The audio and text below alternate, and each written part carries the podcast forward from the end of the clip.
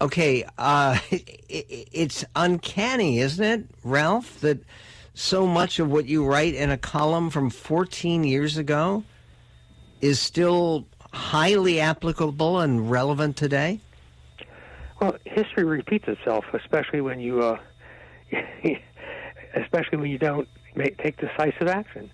And this is just all sadly, sadly predictable. When Israel was forced to stop, essentially, uh, for what 14 years ago, uh, it was only a matter of time before this happened again.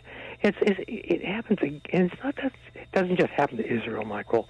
For instance, if you remember in 2004, uh, the Marines under Jim Mattis had almost taken Fallujah from uh, the, the the fanatics. And what happened? International pressure on the Bush administration um, for, basically drove Bush to panic, and he, he stopped Mattis just short of the goal line. So what happened? You know, we knew we'd have to go back again the next year, and we did, and it was bloodier for everybody. So there's a, the basic message, the basic theme in so much of what I've written over now, well, almost five decades now, is that when you take action in any sphere, uh, it must be decisive. It must shift the shift the, the planet basically off its axis and start again.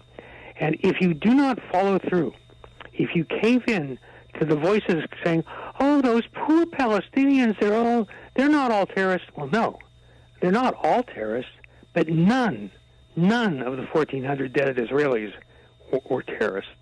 There were mothers, grandmothers, children, babies, and this level of bestial inhumanity, as uh, witnessed earlier with Al Qaeda, now with Hamas, which gets worse and worse and worse, it cannot be tolerated. And when Hamas or any organization, any in the world, where in the world, uses human shields to protect its fighters and especially its leaders, the attacker, who, who in this case Israel, isn't to blame.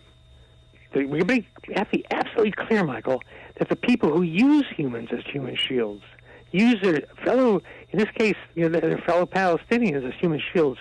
The blood is on their hands, not Israel's.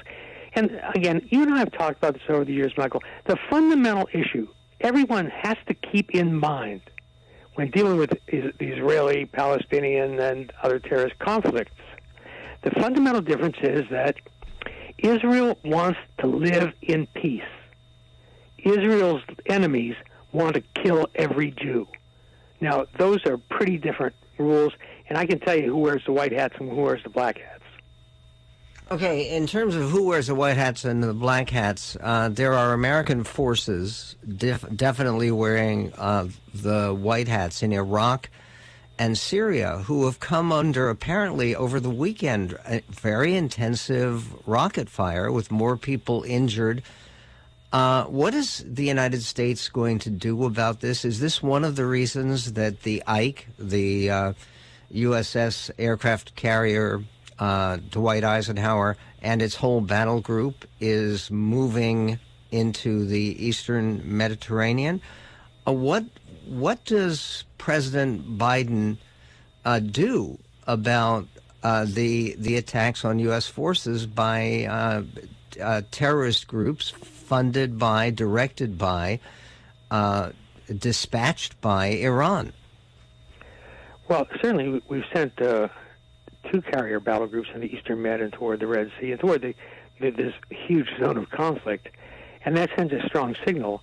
The primary, their primary mission is deterrence, to tell Iran, Syria, any Hezbollah, anybody else that we are ready and we're not going to take any guff, to put it politely, uh, from you. And um, the attacks in Syria, we're, we're trying to divert our attention uh, and at the same time weaken our position in Syria. And we did respond with, with aircraft, and we took out the terrorists who were immediately behind those attacks.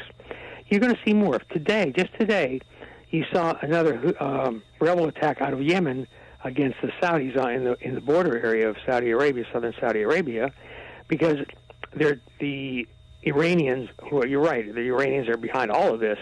Uh, the Iranians are trying to divert the Saudis, so nobody can. So they're too occupied and preoccupied to get involved in any kind of peacemaking.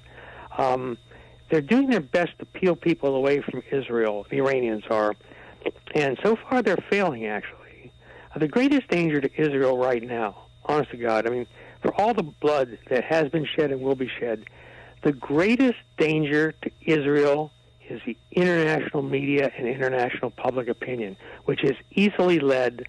And when those on the extreme left, uh, or the extreme anything, start telling the lies, oh, Israel's killing all these babies, and you get artificial intelligence involved and, and phony clips, as we've seen throughout this conflict, uh, people don't know what to think, especially less educated people in underdeveloped countries, uh, those who are maybe fellow Muslims.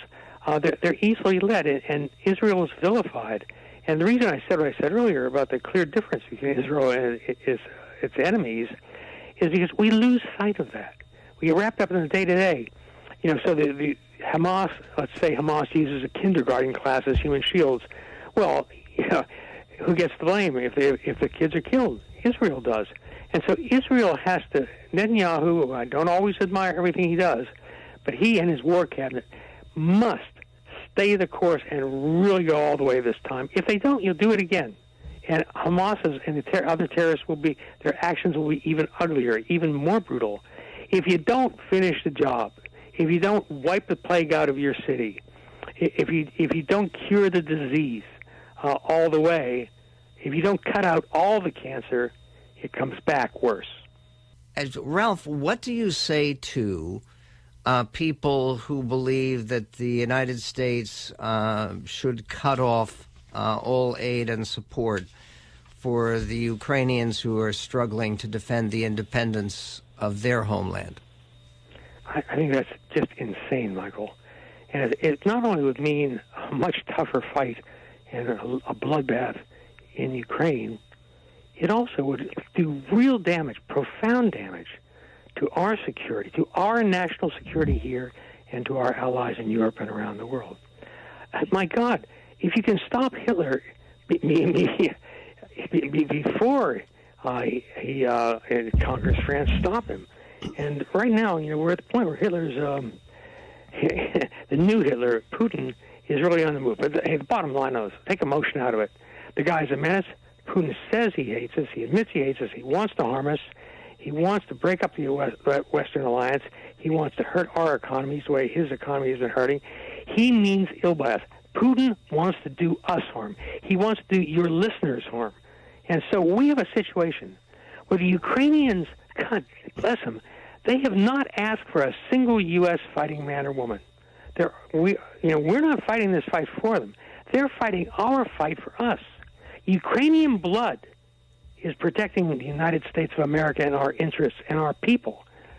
And if we cannot send them a couple of bucks by Washington standards, given the waste in this country, uh, the cronyism, the the corruption, the nepotism, if we can't spare, you know, spare change for Ukraine when they're fighting our fight and dying and fighting hard and fighting bravely for freedom, for democracy, for independence, all the things we swear or claim that we stand for as a country, how on earth can Republicans of all people in Congress, how can they support Vladimir Putin and make no mistake, anyone who talks about cutting Ukraine aid, aid for Ukraine, anyone who talks about that is a Vladimir Putin pawn at best.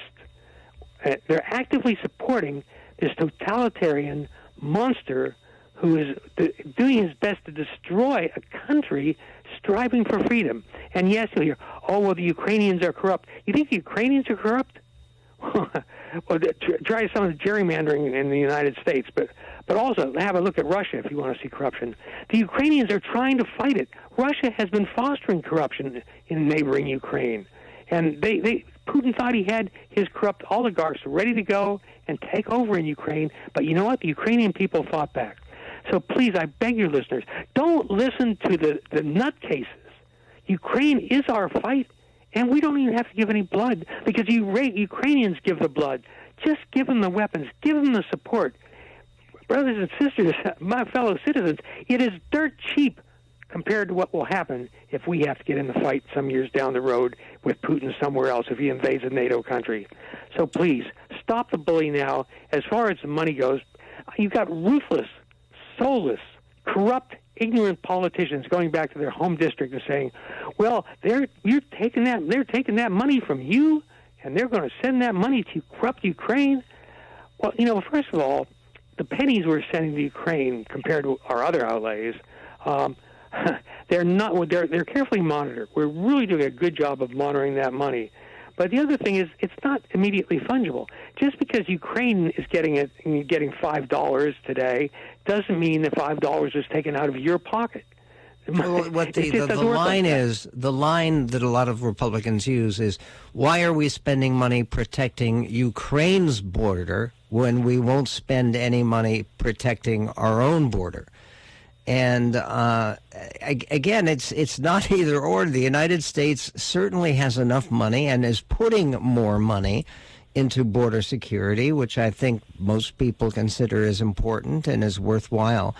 But that idea that somehow uh, the crisis on our southern border uh, is traceable to our preoccupation with Ukraine has no substance to it at all, does it? No, none whatsoever. It's it, the money comes out of different pots. And by the way, we actually do spend a great deal of money, billions, tens and billions of dollars every year on our southern border. The problem isn't the money on the southern border. The problem is the policies that we are simply unwilling to control that border. And you control the border by making it impossible for illegal immigrants to stay in this country. That is the key. If they cannot stay here, they do not come. Uh, but both parties are essentially inclusion of this on this for, for different reasons. And Michael, I am absolutely in favor of immigration. We need it. It's a key to our booming economy compared to European and other economies. Immigrants bring tremendous things. You, we're, we're, you and I, we're descended from immigrants. Um, and I think we've made some contributions in our time. I've served my country. You've served your country with your integrity and honesty in the media. Thank you. And immigrants are great but they have to stand in line. You don't jump the line. You don't come illegally. Now, the Republicans have to give in and acknowledge the fact that we do need immigration. We need immigrants. The Democrats have to acknowledge that not every immigrant is a saint. Uh, and you know, you come here covered in gang tattoos. Sorry, dude, you're going back to El Sal. Um, we have to have basic standards. We have to have integrity, honesty, acknowledge our needs, but also be willing to enforce it when people break the law. You have no, we have a right to defend our borders. People have, uh, foreigners have no inherent right to come here. And, you know, obviously, even the illegal immigrants, they fall into different categories. Of course they do. Some are striving for a better life, some are drug runners. Uh, sort them out. But the bottom line is this stopping aid to Ukraine would not help our southern border problem one bit. Um, they're, they're just different problems. It's like saying, well, you know, gee, I've got a cold, so I don't have to worry about cancer. It's a non sequitur. It just doesn't. They don't. They don't relate. But Ukraine, bottom line for me, Israel's fighting our fight against terrorism. Ukraine is fighting our fight against totalitarianism. We Americans are so privileged to live in security in this country that there's no precedent in history. We're so rich and wealthy as a nation uh, and we're such an ungrateful nation that breaks my heart. We have so much to be grateful for. Bottom line, support Ukraine against Putin. Support Israel against Islamist terrorism. Yes, get control of the southern border. It's not about the money, it's about the policies and enforcement.